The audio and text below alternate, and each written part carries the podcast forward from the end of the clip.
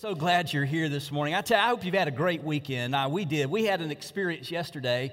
Some of you, in fact, I saw some of you there. The Woodlands Marathon was yesterday, and we had quite a few people running, members, and even some of our ministry staff. Pastor Jonathan ran, Miss Stephanie Chase ran, Jeff Skipper ran not only yesterday, but his second marathon this year. He ran in January and then again Saturday, finishing the marathon in exactly, and I mean exactly, his goal of 4 hours. It was 4:00 when he crossed the finish line.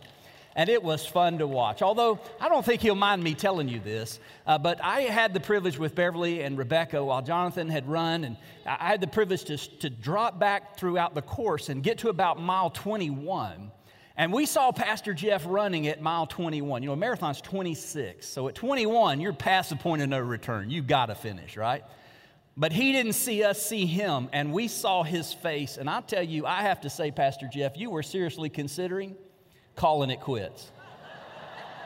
I mean, his face was just telling the story. He had had enough.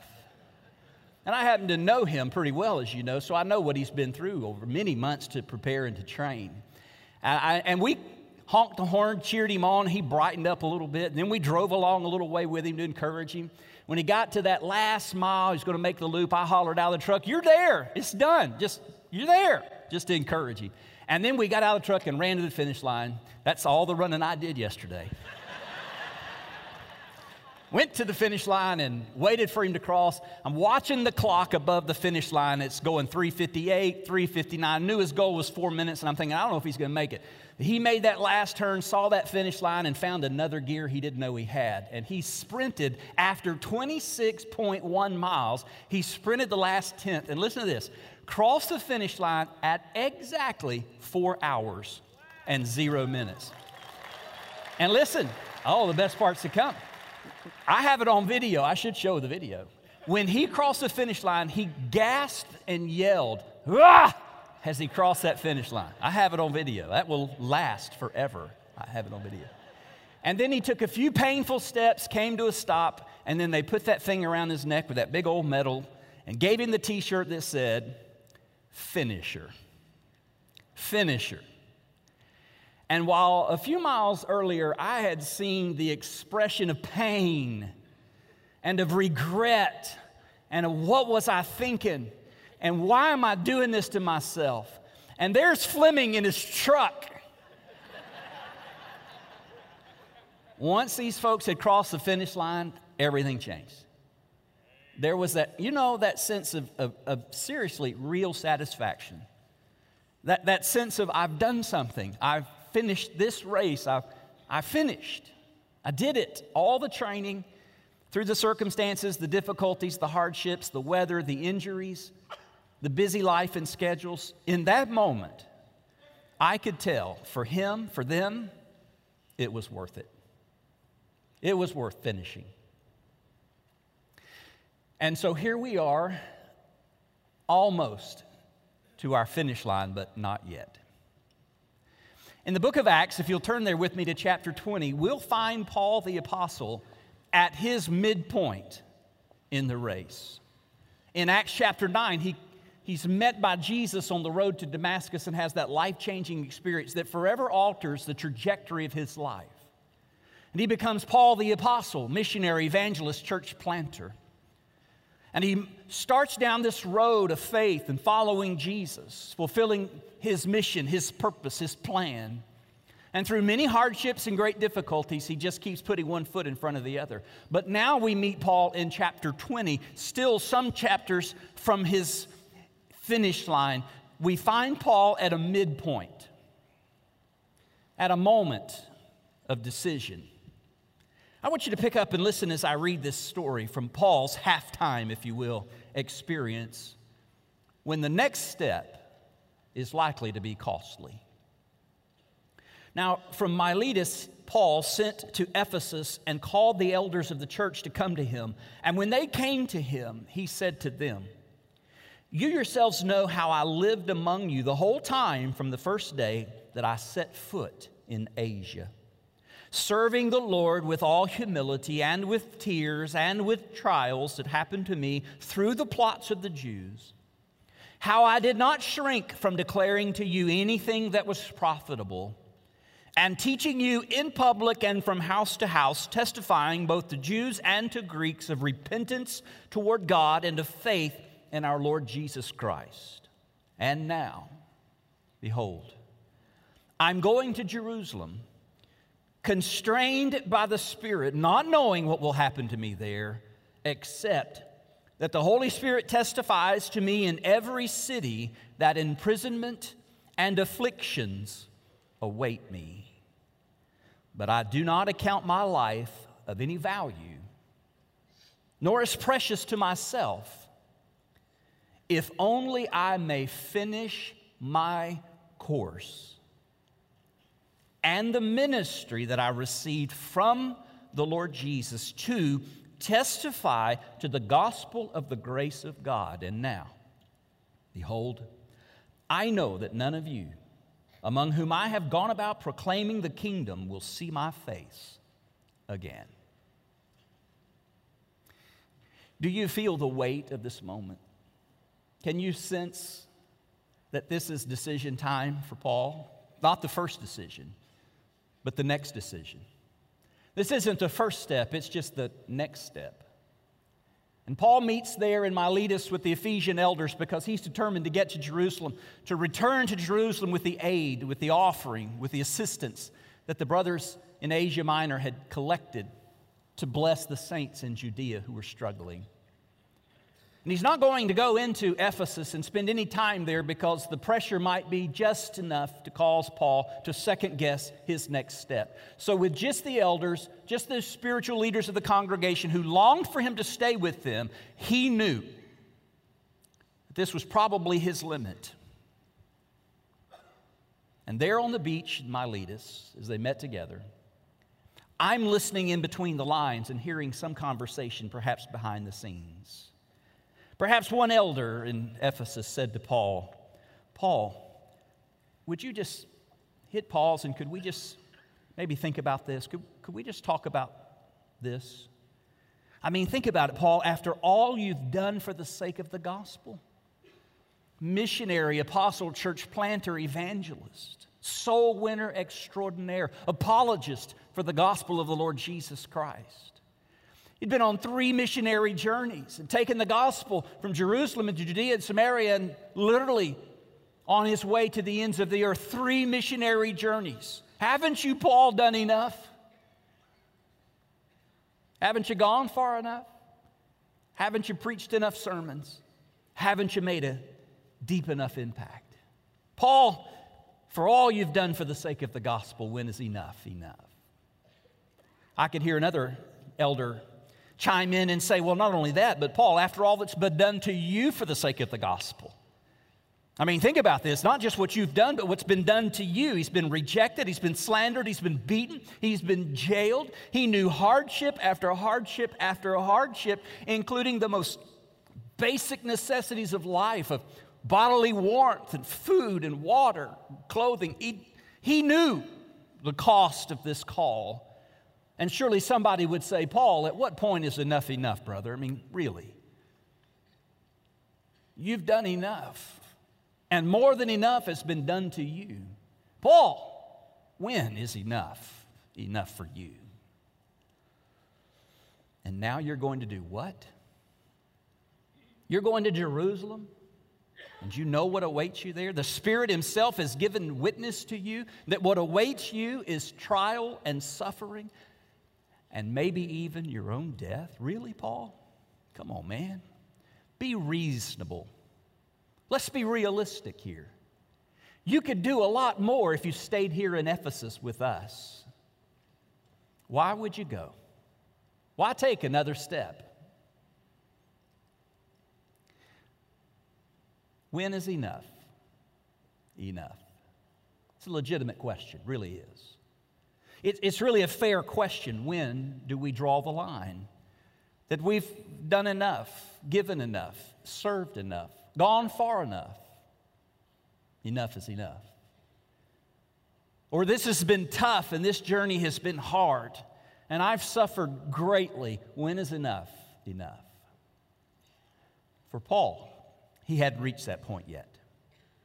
Not here in Acts chapter 20, nor would he reach the point of enough in Jerusalem once the trouble really began. He didn't find the enough line in Caesarea Maritime as he waited there those years, languishing in prison, nor in Jerusalem, nor in Caesarea, not even in Rome. When Paul makes it to Rome, chained to Roman guards, imprisoned, and facing his own death by execution, martyrdom, Paul still hadn't found the line that says enough.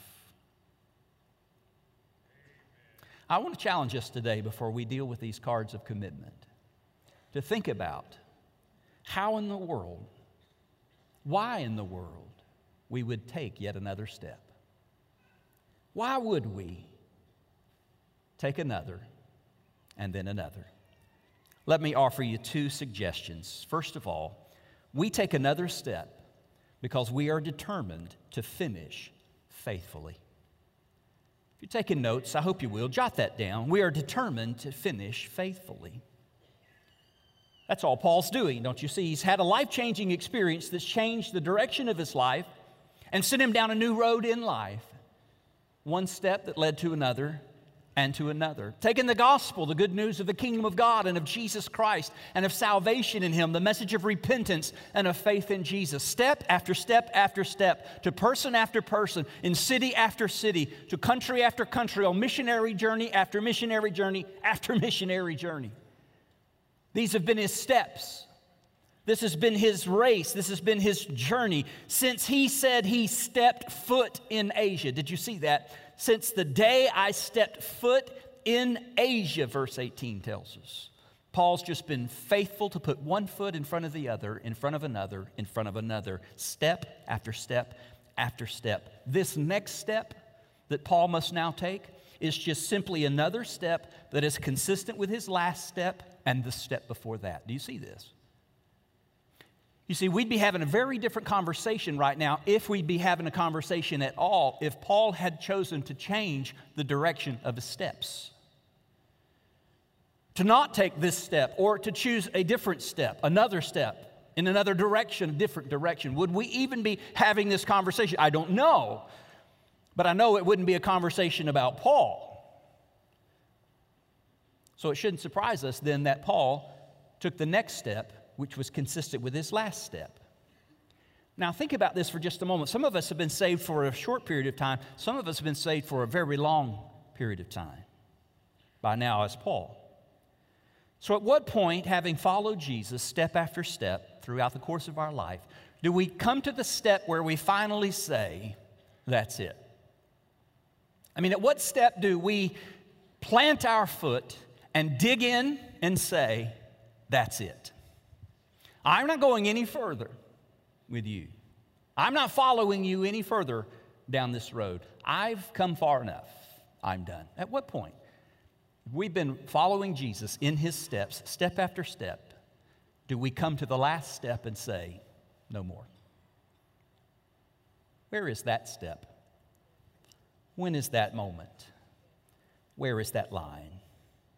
And in Paul's case, even if the next steps could be risky, and they were, to test his beliefs, to challenge his resolve, and they would, what Paul saw in this next step was an opportunity to further prove the faithfulness of God. You see, there are two ways to see every step.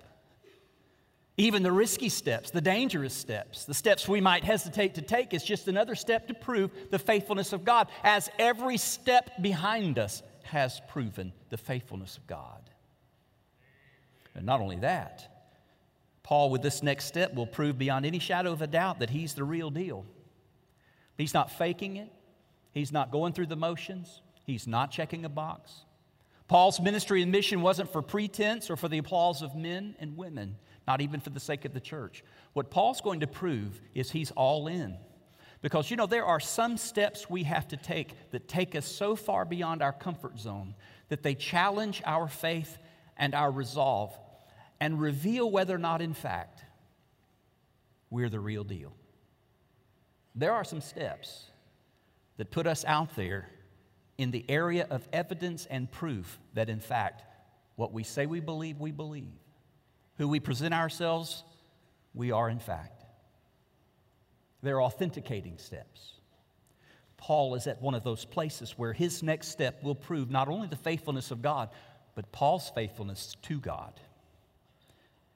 Constrained or compelled from a sense of deep belief of what he knew to be true of all of his experience. See, Paul's not taking a new step, it's just another step. He's got all of these steps in his recent past and throughout his history as a believer, as a follower of Christ, upon which to find courage to take this next step.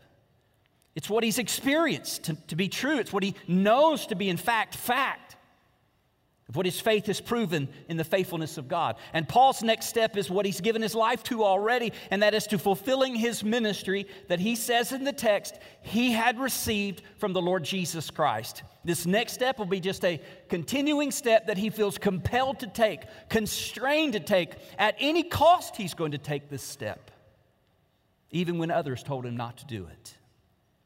And again, Paul puts his time, his talent, and his treasure, his freedom, even his life on the line to take another step. Let's just say he put it on the altar, because we know what Paul said. Paul counted everything he'd ever accomplished as trash compared to the precious and priceless treasure of knowing Christ and being faithful to him. You put it all on the altar to take another step, a next step, to finish, as he says, faithfully, to cross the finish line, having been faithful, proving then the faithfulness of God. To someday hear, I know Paul yearned to hear, at the finish line, well done, good and faithful servant. Hey, that's a good enough reason for any of us to take another step, and another, and another, until we cross the finish line, when we hear Jesus say, good job. Suggestion number one, why take another step? Because we are determined to finish faithfully. And saying amen, folks, which I always appreciate, you know, saying amen to a Baptist preacher is like saying sick 'em to a bulldog. We like it.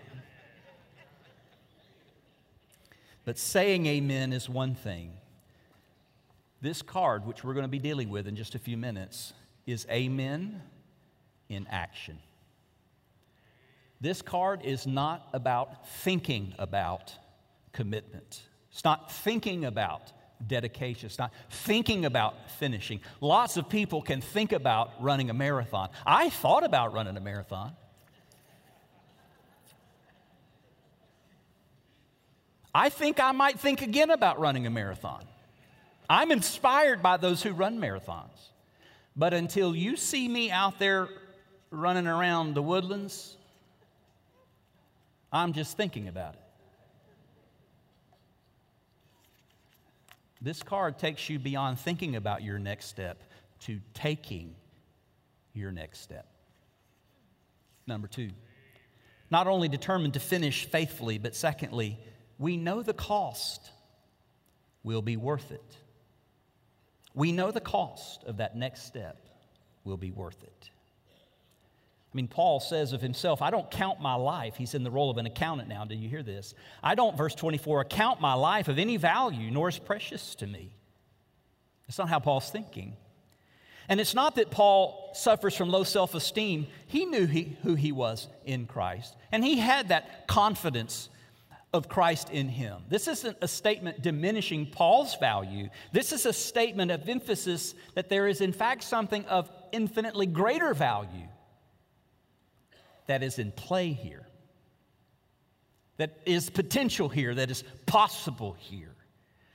And Paul isn't valuing himself as less, as much as he is counting or considering some things and something worth more. I mean, think about this practically. Paul doesn't have a death wish. He's not trying to get beat up, chained up, locked up. He's not trying to get dragged to Rome and thrown up in front of Caesar. He's not trying to be executed, not even for the sake of his faith. That's not what he's trying to do. He's not throwing his life away, though I'm sure somebody on the beach in Miletus may have suggested he was doing as much. No, what Paul's doing is he is living out a different value system.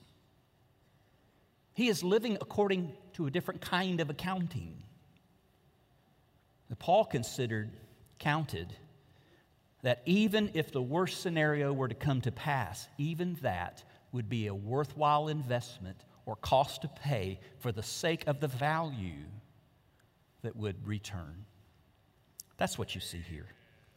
Let me say this. I want you to jot this down if you have a moment. It'll be on the screens for you. What God has for us is worth more than anything He'll ever ask from us. Whatever cost the next step requires, even if everything in us and the people around us say, don't do that, that's going to cost you too much. Let me make you a promise that I will stake on 28 years of gospel ministry and my whole life of living since 9 years old of following Jesus. Let me say something to you. What you and I hold on to will pale in comparison to what God has for us to get a hold of. But we value what we have so much that we won't loosen our grip on it enough to ever get what God has for us in hand. God will never ask you to pay for anything, to give anything, to do anything, to suffer anything, that there isn't something of far greater value on its way in. It's called faith, folks. It's trust. It's belief based on experience in ever-increasing amounts in the faithfulness of God and the infinite treasure and worth of God in Christ Jesus to us. That's why Paul said, I don't have anything of any value compared to the value of knowing Jesus. Have you ever thought about that? There isn't anything in my hand, nothing in my life, nothing in my world that I would hold on to at the expense of knowing Jesus, because having Jesus is having everything and not having Jesus is having nothing. So what Paul has become here is an investor, a trader of sorts, a barterer, someone who has something of lesser value with the potential to trade that something of lesser value for something of greater value. And Paul sees the potential in this. He's not minimizing the cost or his own health, wealth, and well-being or his own life or his freedom. He's not devaluing that. He just sees the value in what God has for him, even if it cost him what he has himself. Paul knew it was worth it. And so he's willing to trade his plans for the plan and purposes of God. He's willing to trade his earthly possessions for eternal treasure in heaven. He's willing to trade his creature comforts for the comfort of the Holy Spirit. He's willing to trade his health for the opportunity to see others healed from sin forever. He's willing to trade the company of his friends so that others can become friends of God. He's willing to trade his freedom so that others could know freedom in Christ. He's willing to trade anything and everything just to hear Jesus say this one thing, well done, good and faithful servant. That meant more to Paul than anything. And yes, of course, there is a cost. If I told you this was easy, no big deal, doesn't cost much at all, you should get up and walk out. Because you'd have a pastor that doesn't care enough about you to call you to something greater, to challenge you, to stretch, to reach. And yes, if the cost is to open your hand to let something go so that God could put something of greater value in it, then I want you to know, for you, not for me, for your heart and for your faith and for your life and for your journey, not for mine, for you, I will call you to do whatever it takes, to bear whatever cost, to pay whatever price there is, to get a hold of what God has for you. The risk is, what if God isn't faithful? What if God doesn't come through? What if God lets me down? Look at me. That's not who he is. That's not how he operates. That's not how it works. God will not deny himself. God will not be inconsistent or act in any way that is contrary to his divine nature and character. God is faithful, and you can trust him, but you're going to have to trust him. Oh, but when you do, you're going to find him faithful. And you're going to find that what God has for you is of infinitely greater value than whatever it is you could hold on to for yourself. You just have to be willing to let it go. Maybe you're familiar with the term, the law of the harvest. It is a law. He that sows sparingly reaps sparingly. He that sows generously will also reap generously. Jesus said it this way in John chapter 12. The hour has come for the Son of Man to be glorified, which meant for his ultimate execution through crucifixion, his death and his burial, and then his resurrection. They heard crucifixion, death, and burial. They weren't ready for resurrection. So in the context of this conversation, Jesus says, "Truly, truly, I say to you, unless a grain of wheat falls into the earth and dies, it remains alone. But if it dies, it bears much fruit." There is a price to pay for sowing seed into the ground. But unless we sow that seed in the ground, it can never produce a harvest. We can't increase, we can't multiply if we aren't willing to invest, to sow, to give, to let go. And I want to encourage you, it's worth whatever faithfulness costs us. The return is worth the investment. In fact, if I believed, if you believed, if we all just really believed that to be true, that the return would be worth it, what wouldn't we invest? It'd be like the man who discovered treasure in a field, and he went and sold everything that he had to buy that field. It's Jesus' parable. He's telling that if you believed it, if you knew it, if you understood the value of what was hidden in that field, there isn't anything you wouldn't let go of. There isn't anything you wouldn't sell and redeem. There isn't any price you wouldn't pay to buy the field, because you know what lies in that field. And so if I believe the return would truly be worth it, that God is truly faithful, that this is truly how the kingdom works and the kingdom economy operates, what wouldn't I do? What wouldn't I give? What cost would I not be willing to pay? The question is, number one, what is Jesus worth? He's the treasure in the field. What is Jesus worth? Is he worth the risk? Is he worth the cost? Is he worth the price? Is he worth the difficulties? Is he worth the hardship? Is he worth the suffering? Is he even worth everything? I don't know about for you, but for me, yes. He's worth everything. What's faithfulness to his call worth? What's the finish line worth? What's well done, good and faithful servant worth? What's heaven and its return and reward worth? What are the souls of men and women, boys and girls who stand between the everlasting joy of heaven and the eternal punishment of hell? What are they worth? What's this mission worth? To Paul, to share the gospel, to include others, to reach every nation was worth anything and everything for the sake of the gospel, for the sake of Jesus, for the sake of souls. What's the value of our obedience? What price would we put on our affection for him? What is he worth to us?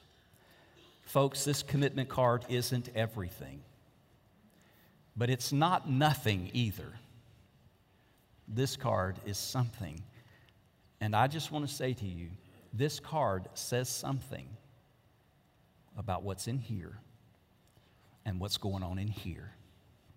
For many of us, this card represents just the next step in a long line of steps of faithfully following Jesus. We just haven't come yet to the last step. But this is the next step to finish faithfully. For others, this will be the first step. You've never taken a step like this. This is the scariest step you've ever taken because this step is costly in terms of treasure and resources and finances.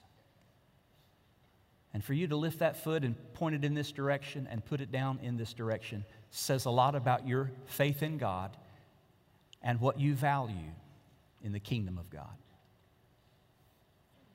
This card says something. We've been on a journey. We're now halfway through. It's the midpoint. We have 12 months left.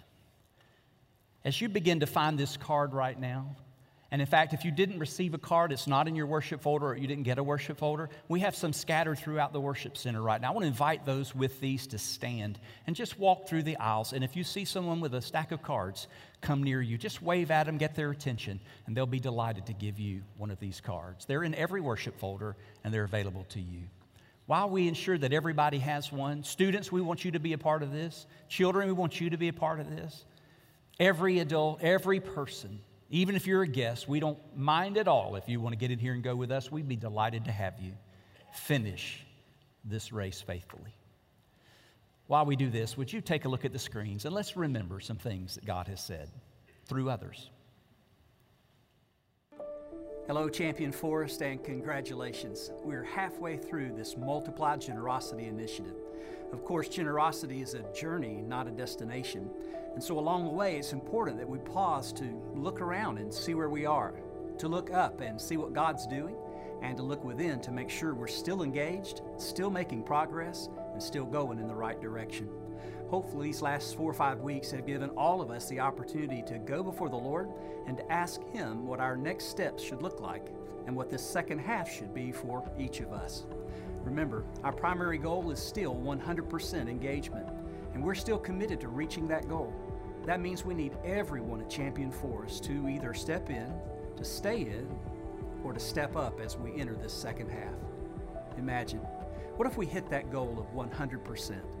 What if everyone did their very best at what each of us and only us can do? What if we were fully engaged? What if we gave generously and even sacrificially with a bold faith in God's ability to provide and His faithfulness to keep His promises? Imagine the kind of church Champion Forest would be. Imagine the difference we could make together in our own communities, and imagine the impact we could make around the world for the sake of the gospel of Jesus Christ. I know you share my heart in this. I want to do more than imagine it.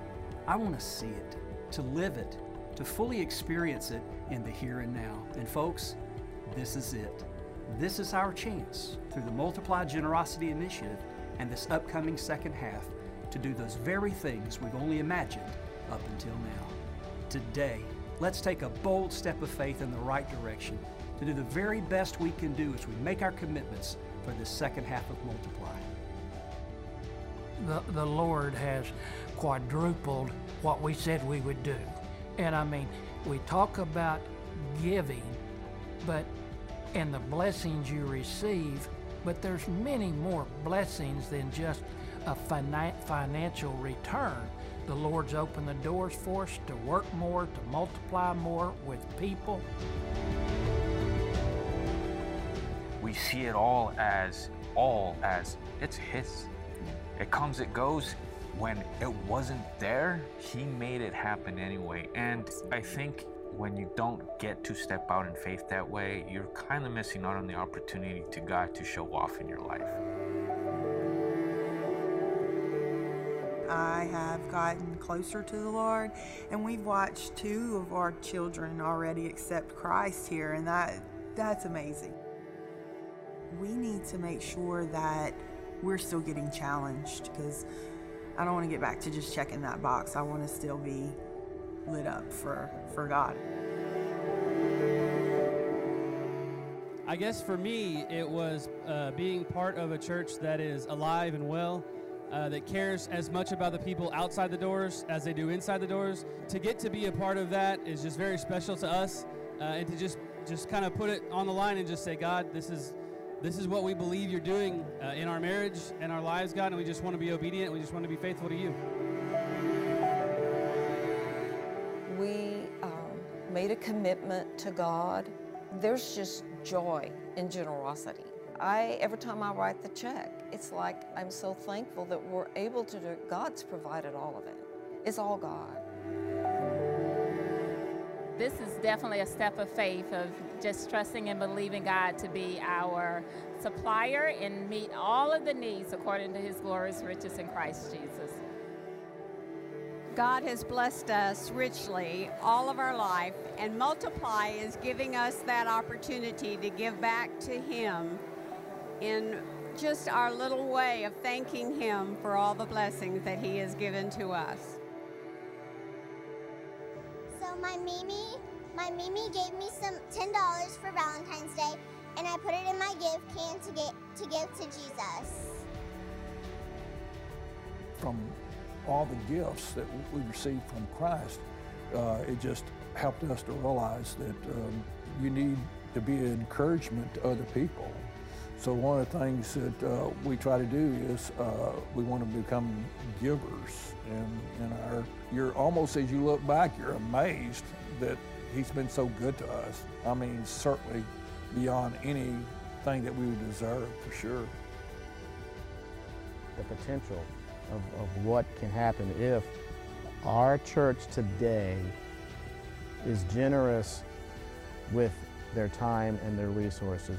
I can't help but want to be part of that. And we feel the same way. So you have this card now. We're almost ready to lay our cards on the altar. Can I walk you through it for just a moment? If you have the card, hold it up, open to the inside, and you'll notice our primary goal is still 100% engagement. That means we need everybody. Don't devalue or underestimate your contribution, the amount of it. It's your engagement. It's your participation that helps us reach the most important goal.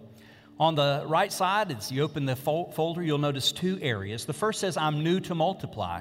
That means you weren't here a year ago, or if you were, you didn't make a commitment at that time, so we don't have a commitment on record or on file for your participation and for your engagement. We'd love to have you come go with us. If you're new or if you've been here, but you haven't filled out one of these, we need you. We want you. We're asking you to come on and go with us.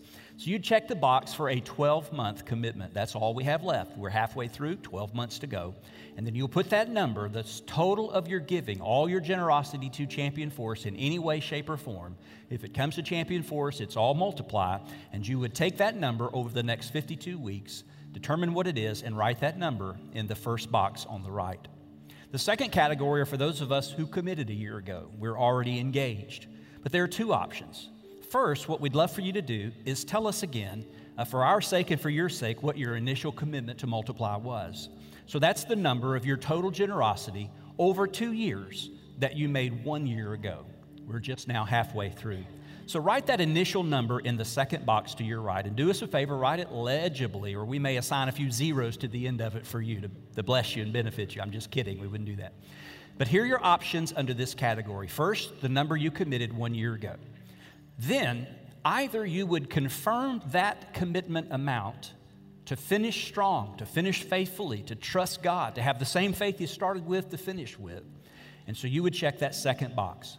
Or you might say, what I committed a year ago, we're able to meet, and it's not stretching us, and we believe we could stretch and reach and do even more than what we thought perhaps was enough a year ago. Doesn't mean what you committed a year ago was too little or wasn't significant, but maybe your circumstances have changed, and maybe God has done some things in your life and through your finances that would enable you to step up, as we would say.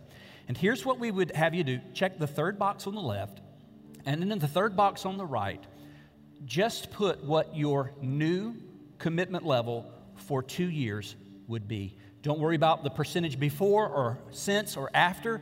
If your first commitment a year ago was, let's say, $10,000, but you believe over the same 2 year period, meaning in the next 12 months you could actually reach 15, put the new number there. Don't put what you're adding or what you're increasing by.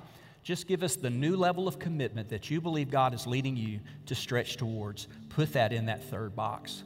Of course, give us your details, and again, please write legibly so the folks here will be able to get that information recorded, and then they'll, of course, correspond with you and confirm those numbers as well as you have need for us to do. I want Beverly to come, and she and I are going to pray together here, and I want to give you a moment there where you are just to consider to pray. If you need to speak to your spouse, you won't bother anyone around you. But I would ask that all of us pray together and for this card, and just simply ask the Lord, what does this card mean to me? What does this card say about our determination to finish faithfully and about our value system and what really matters most to us? Believing, of course, that whatever it is God calls us to commit to give, to let go of, is pale by comparison to what He has for us if we follow Him and walk in faith. So would you take a moment where you are and just prayerfully consider. I'll come back and give you instructions in just a moment, but I want you to have a moment there where you are to simply pray and consider. What does this card really say? Pray where you are. Take a few moments. Thanks so much for joining us today. We pray that the truth of God's Word is both encouraging and uplifting to you.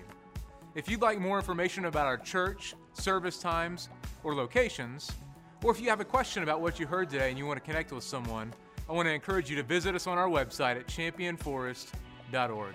Have a great day, and God bless.